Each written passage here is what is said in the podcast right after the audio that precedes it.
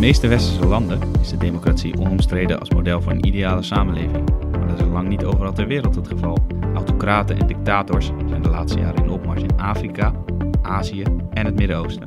Maar ook dichter bij huis. Wordt de wereld steeds minder vrij?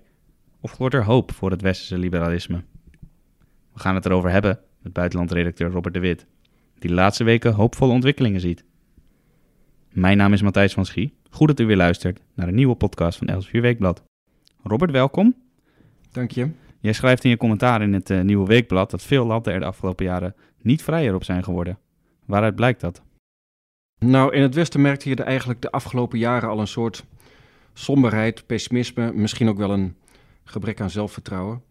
Uh, en zeker na de financiële en economische crisis van tien jaar geleden. Het bleek dat landen met een autoritair bestuur eigenlijk veel sla slagvaardiger konden optreden. Ze hoefden geen compromissen te sluiten. Um, coalitiebesprekingen die eindeloos voortduren, dat hadden ze ook geen last van. En als je een nieuwe weg wilde aanleggen of een nieuwe metro, dan hoef je ook geen eindeloze inspraakrondes met burgers te organiseren.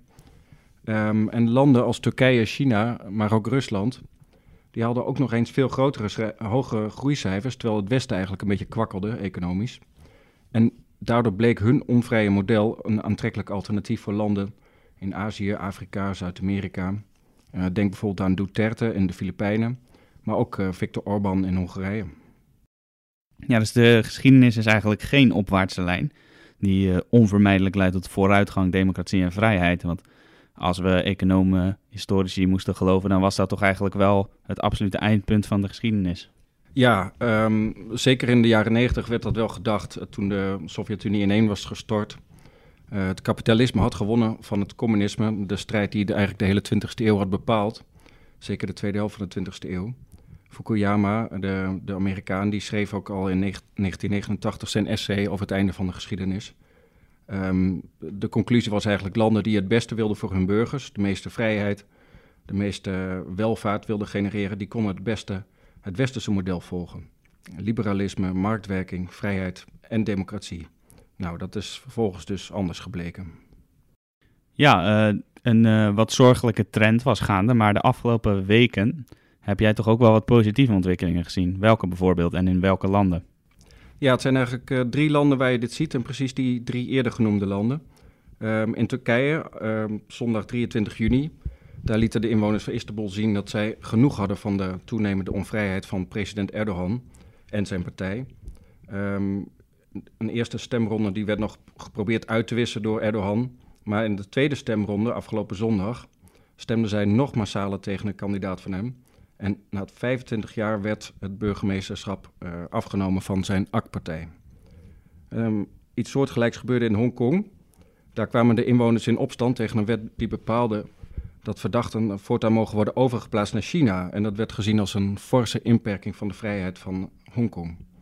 Um, en het positieve daaraan is dat eigenlijk massademonstraties ervoor zorgden dat die wet toch werd uh, niet teruggedraaid, maar in ieder geval werd uitgesteld. En in Rusland, tenslotte, um, eerder, eerder in juni, um, daar werd een onderzoeksjournalist, Ivan Golunov, uh, valselijk beschuldigd van drugshandel.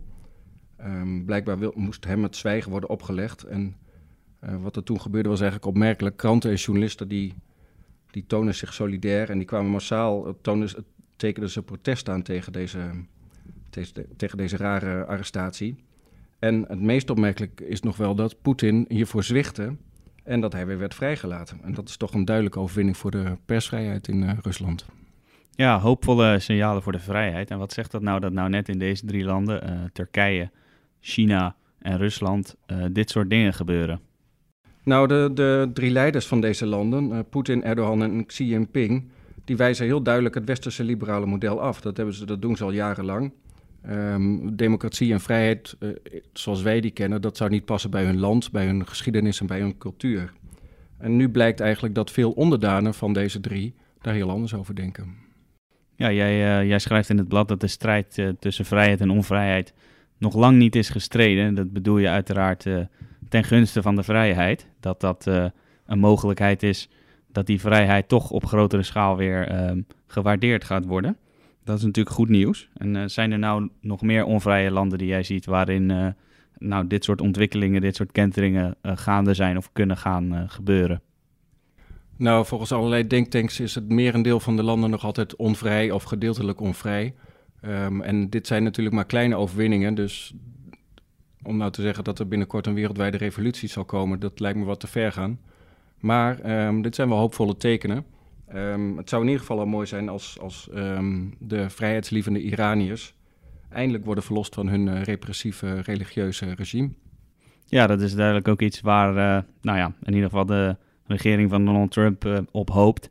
En we gaan de komende weken volgen hoe dat verder zich gaat ontwikkelen. ik wil je hartelijk bedanken voor deze podcast. Wilt u nou volgen hoe het gaat in het buitenland en uiteraard ook op allerlei andere gebieden? Kijk dan op onze website elsevierweekblad.nl. Want daar leest u de scherpste opinies, commentaren en uiteraard het laatste nieuws. Ik wil u hartelijk danken voor het luisteren. Mijn naam is Matthijs van Schie. En volgende week luistert u weer een nieuwe podcast van Elsevier Weekblad.